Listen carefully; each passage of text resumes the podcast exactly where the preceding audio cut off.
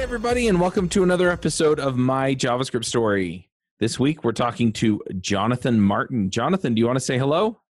Well, hello. As uh, Charles said, I'm Jonathan Martin. yeah, we uh, talked a bit about your book. Man, when was that? It was episode 396. I got the link right here. Yeah, I want to say it was 1st like is when it was published. Yeah. yeah, September, October. Yep.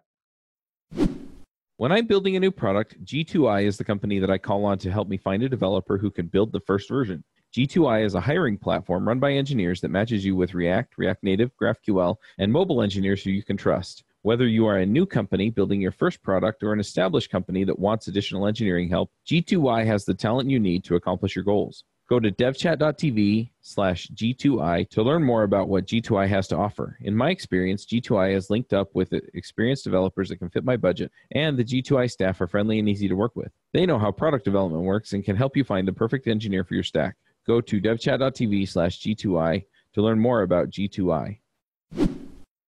So, yeah, good stuff. So, uh, I'm a little curious before we get too far in. What are you working on now?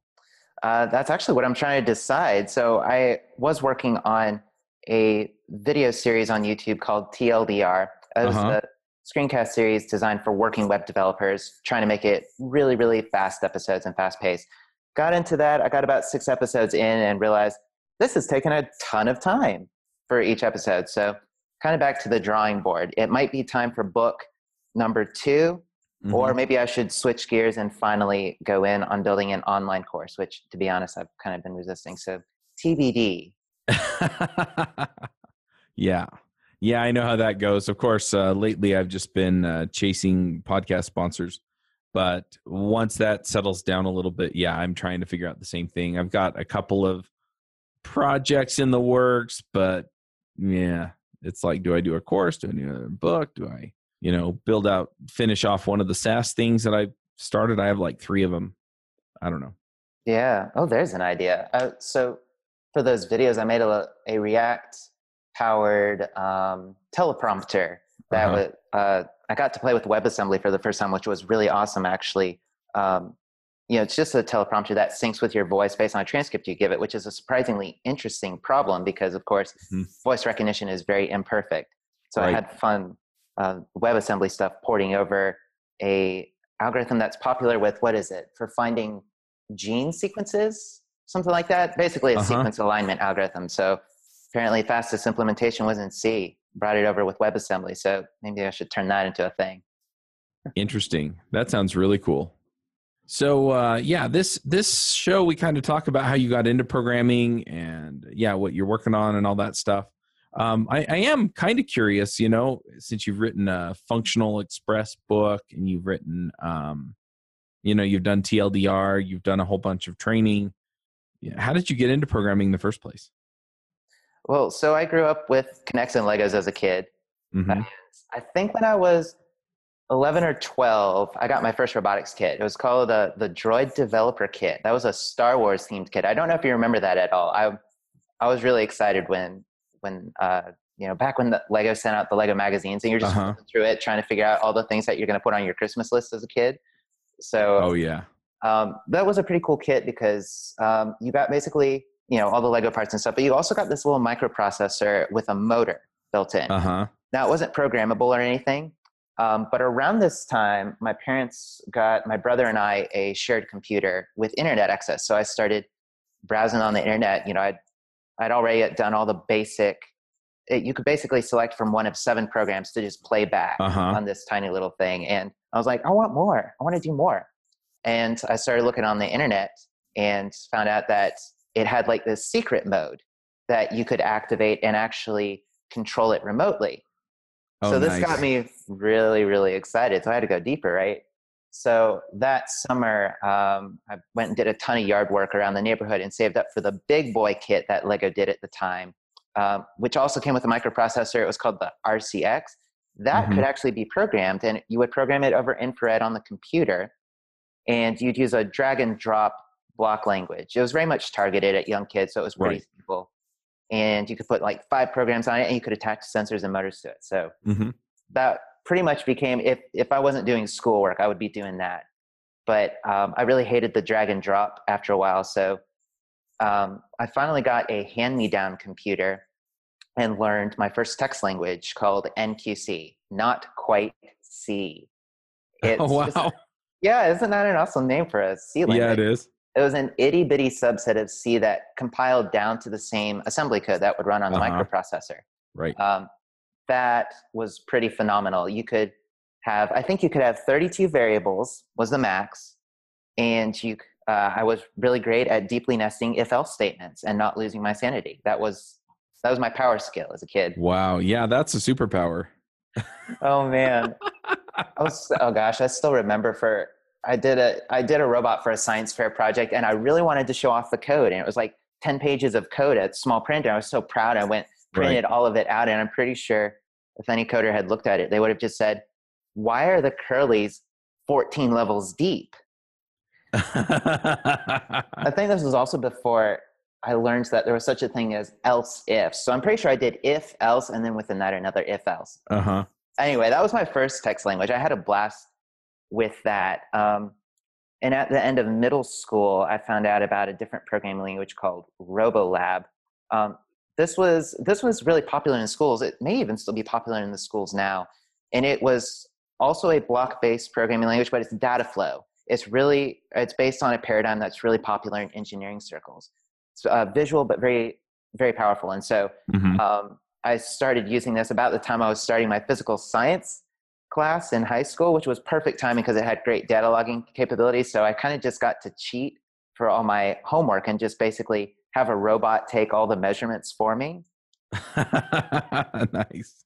So it was, it feels like cheating, but yeah, basically I was just looking for any opportunity to make robots be my schoolwork. So um, but at this point, I'd actually never really touched a computer program. I think when I was a kid, I just envisioned that I was going to go build robots. And um, that kind of changed. Um, so my dad is a mechanical engineer, and he worked at a place that built automated testing rigs for things like airplane uh, parts or um, dynos for yeah different different engine parts and stuff like that. And so they used a programming language called LabVIEW from National Instruments, which okay. is a block diagram flow program. It's very much built around data acquisition and controlling machinery. Mm-hmm. So turns out RoboLab is just a stripped down version of that. So um, with a little prodding and poking, my dad sent me a license at LabVIEW to try out computer programming. And I fell in love with that. I kind of just started moving away from robotics into the digital realm. Um, and when I was 15, I got to um, work at that company and write my my first like real computer programs, like rewriting right. some of the control software for some of the automated test rigs.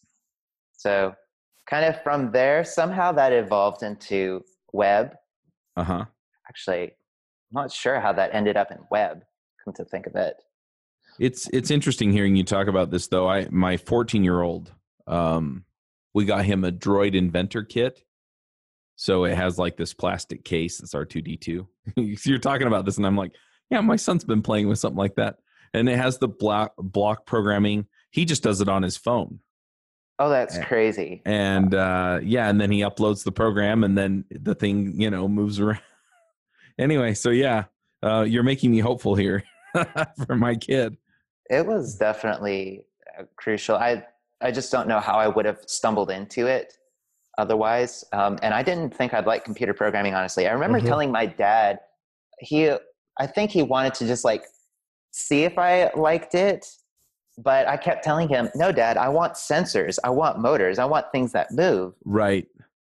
And um, it didn't take long before I realized that with a computer, you have an infinite number of sensors. And so, you know, for this, you know, 13 year old kid whose Christmas list always looks like, I want more sensors. I want more sensors. That was like a dream come true. Right.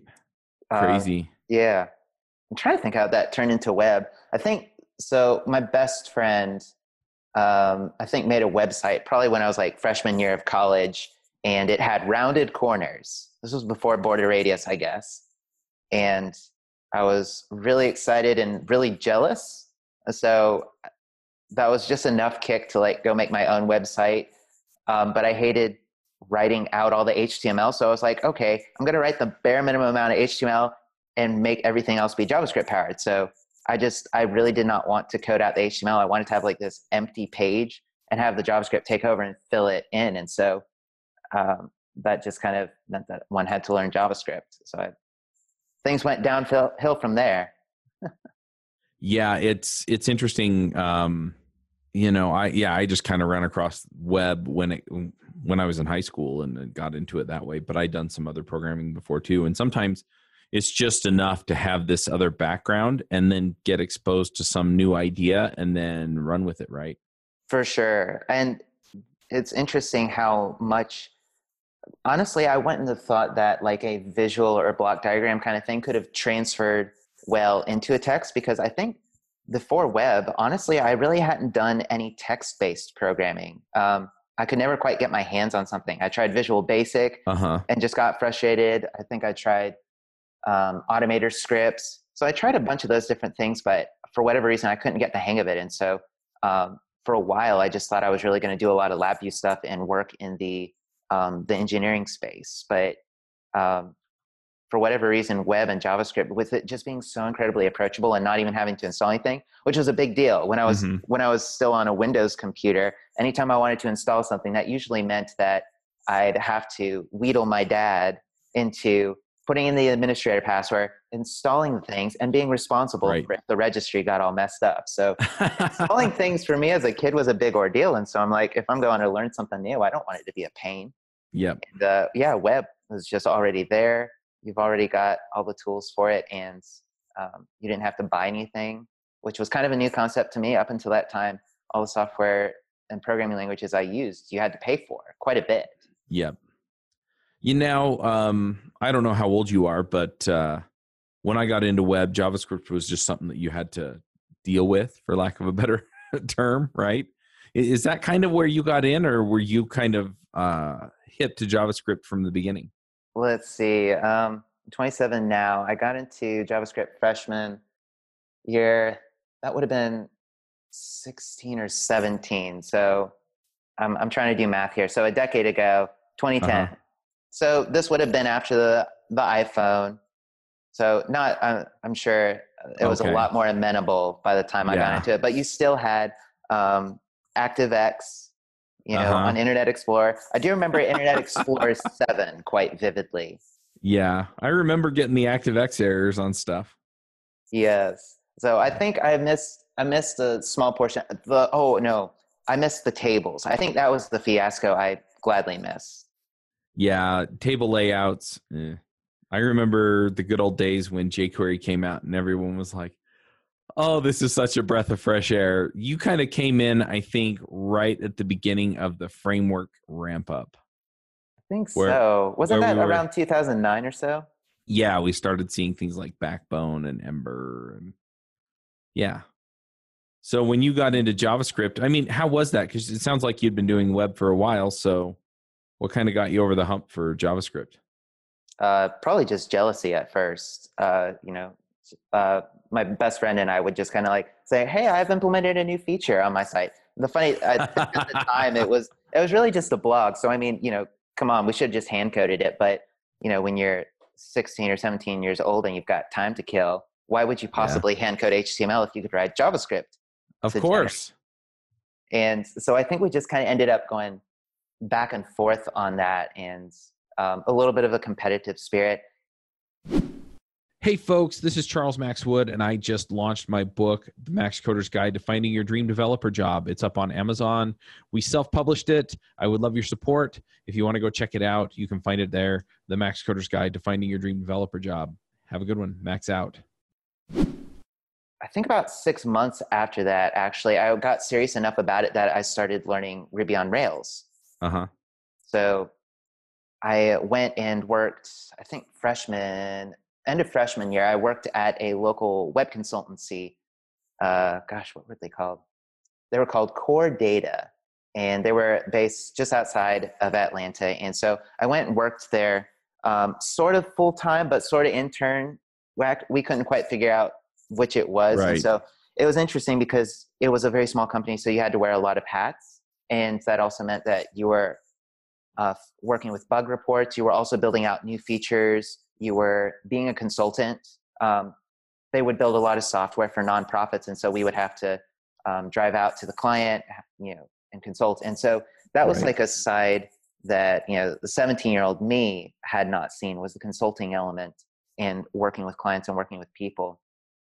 But then on top of that, the web, uh, being that they were a web hosting and consultancy, you saw just about everything. One site would be in Django, Python. The other would be our Ruby on Rails product that we built. Mhm. The other would be a three year old version of that same software with lots of bugs. So it was just, um, it was kind of a great way to see a lot of different things and also see how things could be catastrophically uh, prone to fall apart on you, which is a, um, for a while actually, that made me not really like JavaScript because a lot of the times what would fall apart was the front end stuff. I think we uh, Right. were still stuck on prototype and there you go. yes. Oh, I'm trying to remember. Um, And Scriptaculous. Oh, I don't remember Scriptaculous. I'm trying to remember though. With um, Rails, it used to be that if you wanted to re-render just a portion of the Yeah. view and um, dynamically insert that on the front end, there used to be. I can't remember what that was called now. What? Turbolinks or Thank you. No, this was before TurboLinks. Oh right, it Rails was. four. We were on Rails two. And Yeah, they had a term for that, It- and it was a. Yeah, it was a an option you would pass. Man, I know. I'm I'm I'm feeling it. So yeah, so it meant that we ended up um, doing a lot of front end stuff, and our main product basically. had a- It was remote true. oh, that does that does sound familiar. Yeah, and so we had um, the product had a large front end component because it was basically a CMS for nonprofits. It would let them manage um, their site, donations, events, calendar. It was a little bit like what Planning Center Online became, or uh, what it, Planning Center is today. That was kind of what we were aiming for at the time, and so it had just so much front end stuff, and um, that was a little bit of a pain actually. Uh, I was not happy with JavaScript for those those few years. I worked there through college, and I was always excited to get into the Rails side. Um, and actually, so I kept doing a lot of JavaScript, but I didn't really love it at the time. I didn't really love it honestly until I finished up college. I left that job and then went to work at um, Big Nerd Ranch Mhm. and, as a front end and back end developer. Yep. Yeah, and Big Nerd Ranch. Uh, my first um, exposure to them was when I started an iOS development podcast. And they they had kind of the definitive book for that and things like that. Yeah, it's kind of interesting. You know, they're still there down there in Atlanta, doing all they kinds of are. interesting stuff. That they are. They're still ziplining too. Ziplining. so that's kind of one of the the fun elements of the Big Nerd Ranch boot camps is it's kind of it's meant to be a monastic style retreat and depending on where they host it um, they normally try to do it out in the woods Mhm. and one of our locations used to have um, zip lines so i Oh, just nice. whenever i would think of teaching uh, that boot camp really the only reason i wanted to teach it was i just wanted to go ziplining. oh, nice. They pi- they pay you by letting you uh, slide down the rope.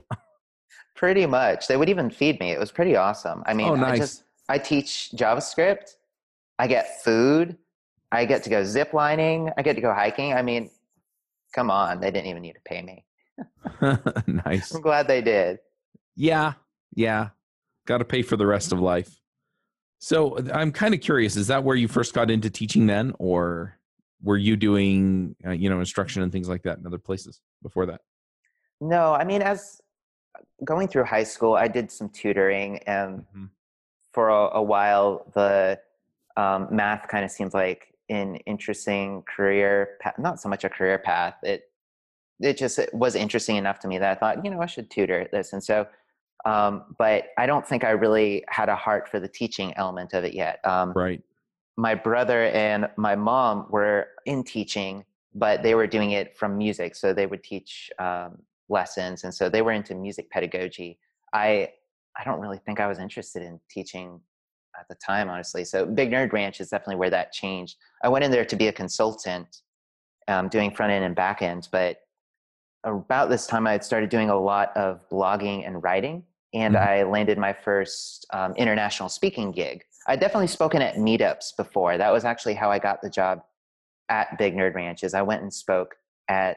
Um, they used to host the Ruby meetup that was right off campus where I was going Right. to college, and so that's kind of how I ended up getting in there. So I'd been doing meetups, but I hadn't really thought of the the teaching element. But um, at, once I was at, Big Nerd Ranch, kind of they they do a pretty equal split of consulting and uh, the teaching. But the teaching is probably what they're best known for, especially in the iOS circles because of the books. hmm And they had a need come up. They needed an instructor. I thought, well, this is you know kind of interesting. Let's try it.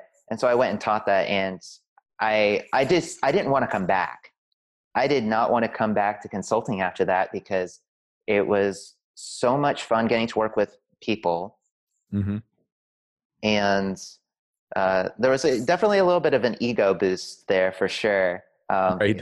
as as often comes with teaching you know Mhm. and so between all of that um, i was like oh man i have to come back and consult i loved the consulting uh, it was very much what powered the training and that was a big part of the selling point for those boot camps is you know you're working you're learning from people who this is their career and they are consultants most of the time and they just happen to teach but there were several instructors there who were just incredibly passionate about the art of teaching itself um, and Mhm. about pedagogy. And so i got to learn a lot about that side and started contributing to the materials. And in that process got to learn a little bit more about different approaches to teaching um, slapping terms on some ideas. And i ended up getting to teach more um, and eventually got to start writing material for the book that was behind the web course in particular and uh, helped work with clients to help them figure out how we should customize it. So it just uh, became it just became steadily a bigger and bigger part of what i did even though i was at a company primarily as a consultant early on but that role evolved. And by the time um, i moved on from big nerd ranch i was running the course and contributing to the book so i fell in love with that Nice. So uh, when you left Big Nerd Ranch, I mean, how much of your time was spent teaching and doing curriculum things versus consulting? probably about the last year i'd say about 20 or 30% of the time was teaching related things so i might teach our one week boot camp uh, maybe four to six times a year it would normally be a mix of a couple open enrollment courses where people come and zip line or it Mhm. would be corporate where we actually would go out to the client and um, train their employees. And so it would normally be like four to six weeks of that and then once i started working on the curriculum that took a significant portion. Um, i was helping write our our new react course at the time as well. And so by about that last year i'd say around like 20 or 30 percent but most of the time uh, would definitely be spent in consulting which kind of a double-edged sword. You're really glad that you're doing it because you're like you're wanting to make sure you're not in an echo chamber and that you're not just um, talking about great practices. You're actually bringing great practices and design wisdom from actually having run into the issues. But of course, you know when, when you're addicted to teaching, you're like, can't I just can't I just do more teaching? Yep. So so yeah. So did you move on to some place where you could do more teaching then, or Yes, actually. So, um, one of my managers at Big Nerd Ranch was teaching at a place called Digital Crafts. They are a career switching boot camp. So they're a 16 week boot Uh-huh. camp. And so I went to teach there because I was like, I'm really, I got to try this teaching full time thing. I don't think I realized just how much of a learning curve it would be for me to teach career switchers right? because I, I kind of assumed, hey, you know, I've been teaching intermediate to senior developers, getting grilled by them. Surely, you know, with career switches, it's going to be easier, right? right. And you know, it turned out that I felt like such a total noob um, in comparison when I got in there because uh, working with the career switchers, one, they swallow up everything you say, but then two, they question everything you say, and you begin to realize just how many holes you have in your own understanding. And so it's like I thought I was past this. You know, I I, I thought I'd figured out Yeah. my teaching style, but um, and I was so glad that I did digital crafts because um, in working with students for 16 weeks, there are certain kind of relationships that build your teaching style. Like from being with students that long, you begin to learn how important physical cues in the classroom are. For example, where do you place the whiteboards? Where do you place um, even the screens? Where do you place the tables? How do you group them together? Mm-hmm. Uh, how do you encourage students to get up and stand up? Because there's a lot of these hidden cues when you're collaborating with someone. If you're both sitting down or if one person's standing, the other person's sitting, the way that we communicate ideas changes. And those were the sort of dynamics that I didn't get to see and experiment in the one week camp with a bunch of senior developers from right. all over the globe. It was very different being in a classroom full time with these students, and they've basically given up their jobs to do this. So they're really committed. Mm-hmm. And so I think that's where my interest transitioned from teaching into pedagogy. Uh, the subtle semantic, the semantic difference there being that pedagogy is thinking intentionally and experimenting with how am I helping students absorb relevant knowledge faster in a way that right. will stick and that will apply well in the industry.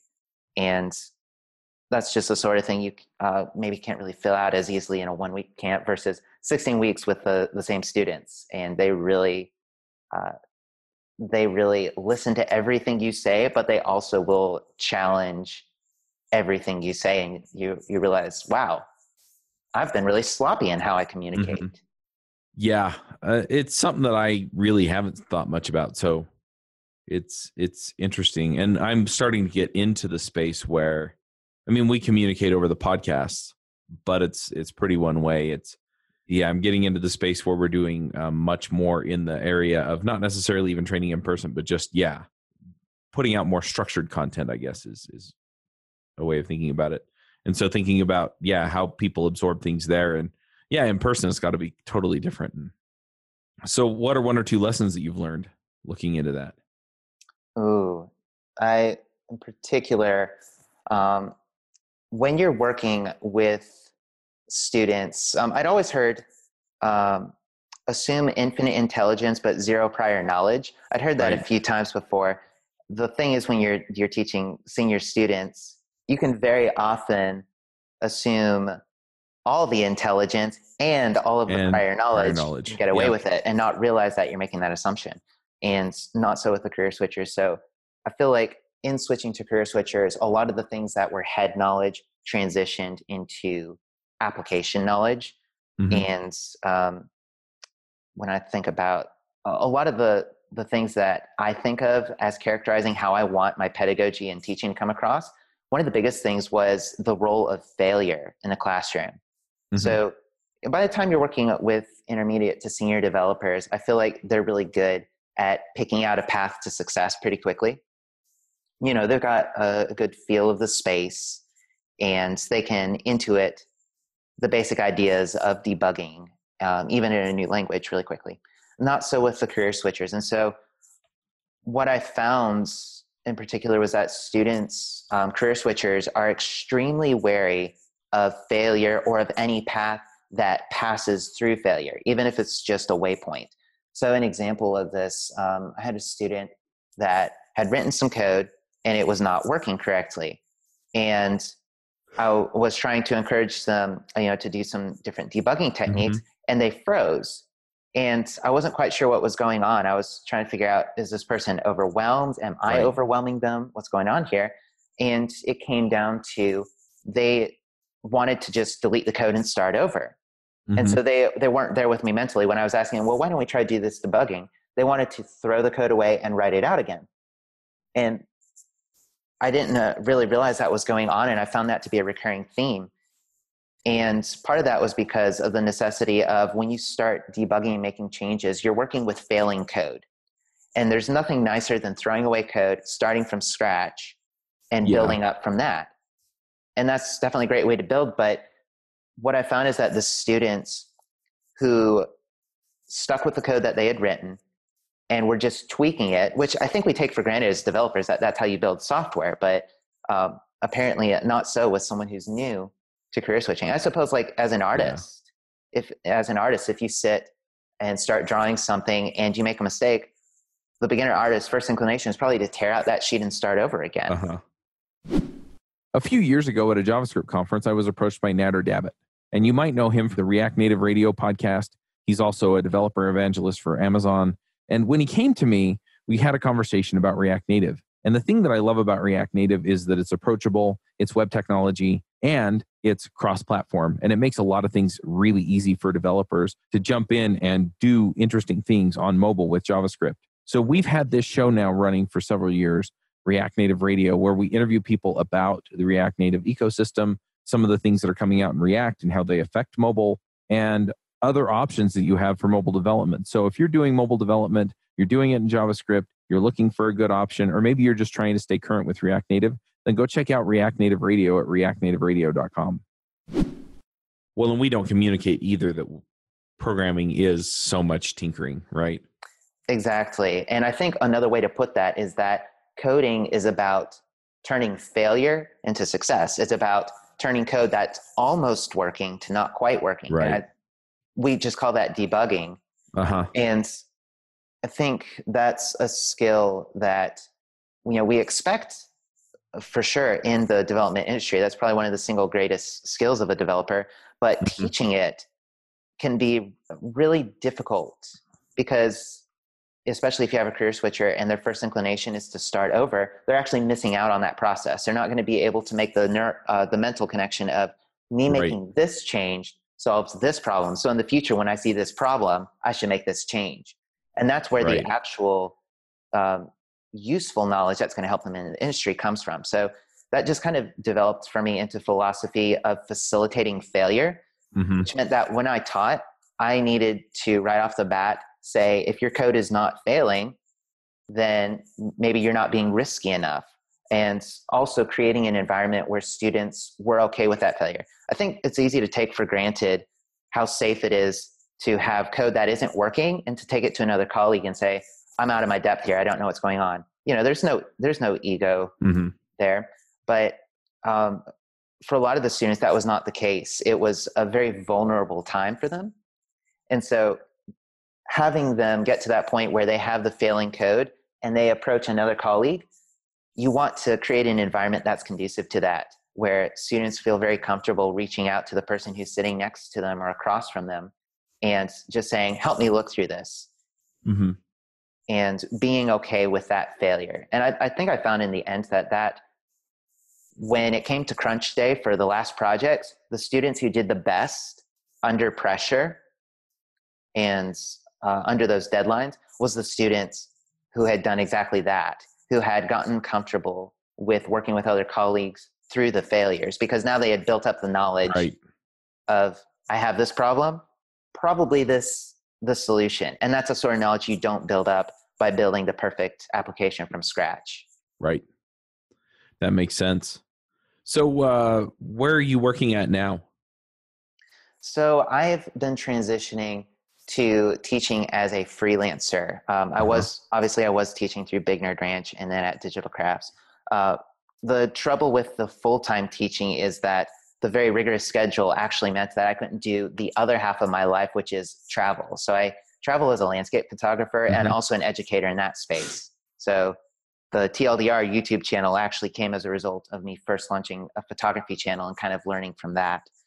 And so with the full-time 16-week boot camps, it's really hard to uh, to say, "Oh, I need to go travel Right. these, these few weeks, um, go grab some photos, and then come back." It, so it just ended up not working to do it that way. So I'm transitioning back to shorter-term engagements hmm uh, in the range of like one to four weeks, Right. and doing that as a freelancer. So I may very well work with some previous clients and like work as a contract instructor, but that also that ended up turning into doing the book, um, doing the YouTube channel, possibly launching an online course. I still haven't made up my mind on that. I honestly was very anti online course for a while, and I I just I loved the aspect of in person. So that's definitely my first.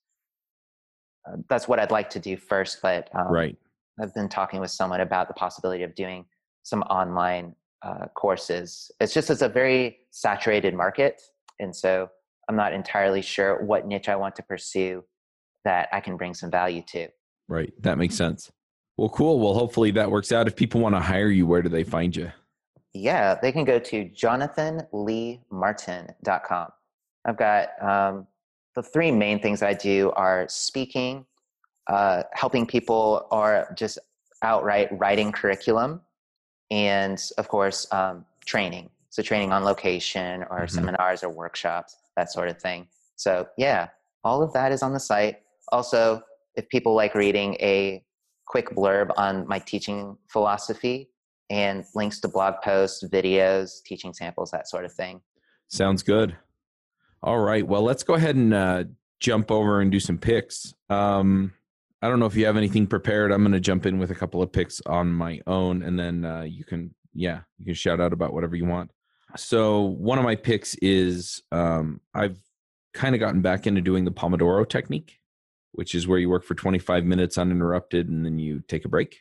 And um, one of the tools, so you can get Pomodoro timers for your phone or for your computer. The problem is, is that I tend to ignore uh, notifications on my phone or my computer sometimes, and so I'll get deep into a problem and then, you know, uh, I'll realize, oh, I've been at this for an hour and a half, and I should have stopped and taken a break, and now I can't. So I got myself um, an analog Pomodoro timer. Uh, Pomodoro is the Italian word for tomato, so mine looks like a tomato. and my kids have my kids have messed it up. So um, when I start the timer, it counts down to 55 instead of zero. So anyway, um, but yeah, so that's been pretty handy. So then I just set it and it'll actually, you know, it'll go off and ding on my uh, desk. And then it's like, oh, it's time to stop. And, you know, I stop and take a break and then I can get right back into the flow. So that works out pretty well. So uh, I'm going to pick that. And um, I'm trying to think what else I'm going to pick here. I mean, honestly, I have a, a Fire Stick an Amazon Fire Stick on my TV in here, and and that's nice. Sometimes I just come in here and hide from the kids and watch a show. So I'm going to pick that as well. Uh, do you have some picks? Oh yes, actually. Um, so one is um, Martin Kleppmann uh, put has been working on a library on GitHub called AutoMerge. This makes me really excited because about three years ago, um, I was giving talks about um, CRDTs and kind of the space of distributed data structures. And at the time, actually, a month or so before I gave that talk at JSConf Colombia, uh, Martin Kleppmann and his colleagues had published a paper on a JSON CRDT. So this is a data, data structure that can be distributed across machines and automatically resolves conflicts as people collaborate on it. And I read the, pe- the, the paper, got all excited, and I was like, but man, this is going to be a pain write in JavaScript. I'm, you know, my academic reading is not so great. Well, I went back looking at the CRDT stuff again a few months ago to see if anything had changed. Well, yeah, Martin Kleppmann wrote an implementation of it and it's gorgeous. The code is actually really, really nice. And it is, again, AutoMerge um, is the name of the library. And it is a CRDT for describing data shaped like a JSON mm-hmm. and automatically resolving conflicts between it. So imagine this you've got a Redux application that syncs peer to peer with other applications just by syncing part of its state. It's pretty slick. So, um, along those lines, I'm working on a new talk, kind of a follow up to the one I did a few years ago on um, the latest and greatest of sequence CRDTs. There's a lot of different mm-hmm. CRDTs out there. You've got the set, the counter, but one of the spaces that continues to see a lot of innovation is list CRDTs. So um, AutoMerge has an implementation of one of those, and then that kind of got me interested in some newer CRDTs, and because yeah, there's been a lot of work in that space, so that's really exciting to me. The other thing that's pretty cool is um, I don't know if you've had a chance to play with WebXR. WebVR mm-hmm. was a thing, and they kind of deprecated it, but WebXR is sort of the next step. Oh, nice. Hopefully, on the track to being standardized library for doing augmented reality and virtual reality through the same API. And so I went to play with it the other day on my phone because I switched to Android a few months ago just so I could have Chrome. That was pretty much the only reason I did it, honestly. And in Chrome Canary, you can do some really amazing augmented reality and virtual reality demos on the phone right now, which is pretty amazing. Mm-hmm. It's still not standardized, but you can enable it behind flags. And that has me really excited because I did some augmented reality stuff for the classroom actually about four years ago. And it was kind of a pain. Thankfully, WebAssembly had landed. And so you could actually take some really amazing uh, 3D libraries, compile them through WebAssembly, and run them in the browser. But now we may not have to do that. So that's a pretty exciting space, especially as Apple and Android are all gung ho about AR and VR. Nice. Very, very cool. I, I definitely want to check that out. I've been wanting to start an AR, VR, I guess XR podcast for a while. So, yeah, I'm pretty excited. Uh, challenge is I keep trying to find like a cheapo set of VR goggles, and then they just fall apart on me. So I probably just right. need to get some decent ones. The other cool thing that's sitting right next to me is um, a charger.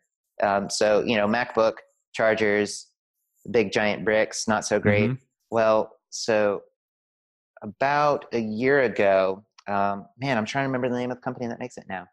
Probably if I could see my charger right now, I'd know which one it is. They made a tiny little charger that's about the size of a shot glass, and oh, nice. it pumps out a full 80. I think mine pumps out 85 watts or something like that, and it's pretty amazing. It's been going strongly for the last year, and um, I was just thinking about it the other day because I was at a coffee shop and there was a power strip out, and there was this one tiny little gap left on the power strip because everyone else had their big bulky chargers in, and I was just able to squeeze my little charger right in there, and I was, I just thought I've won the internet. Nice, very nice. Yeah, um, which which one is it? Is it the magnetic one or is it the USB C one? This is the USB C one. I'm trying to remember what it's called now. I have it as part of my packing list. It's like Innovo Innov- no, not innovate.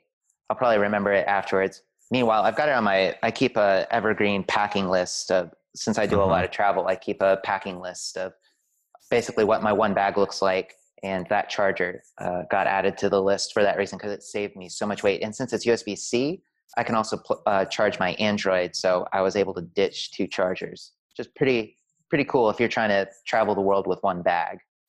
Oh, nice. Yeah. Um, I mean, it's not terrible having the giant charger in my bag, but yeah, that would definitely be pretty nice. And uh, I think you need like yeah, like an 85 watt um, charger. Yeah, so it's either a 60 watt or a 85 watt. I've got a uh, 13 inch MacBook Pro here, so that if you got a 15 incher, it might not actually power that quite enough. Yeah, I have a 15 inch, but uh, you're right. Then yes, but so it probably won't do the 85 incher. But yeah, if you're the 13 incher, the the Pro, and you have USB C, it'll do the job. Yep. Yeah, I found another one on Amazon. Looks like it's about forty five dollars, and it'll do. Um, it'll charge your phone and um, and it puts out 87 watts and then it has one two three four regular usb chargers on it too so that that's looking pretty solid as well. But yeah, sounds good. Well, um, we asked where people can go to hire you. Is there any other place that people should go to see what you're doing on Twitter or GitHub or something like that? Yeah, uh, jonathanleemartin.com is definitely the main place to go, especially if you don't want to remember a bunch of links and stuff. Um, and that's got the social links as well. But if you want to hop directly to Twitter, that's um, I'm nybblr. So November, Yankee, Bravo, Bravo, Lima, Romeo. The little phonetic alphabet for the day. Ah, there we go. All right, good deal. Well, thank you for coming. Um, we'll go ahead and wrap up this recording. We'll have another My JavaScript story next week. And in the meantime, folks, max out. Bandwidth for this segment is provided by CacheFly, the world's fastest CDN. Deliver your content fast with CacheFly. Visit C A C H E F L Y dot com to learn more.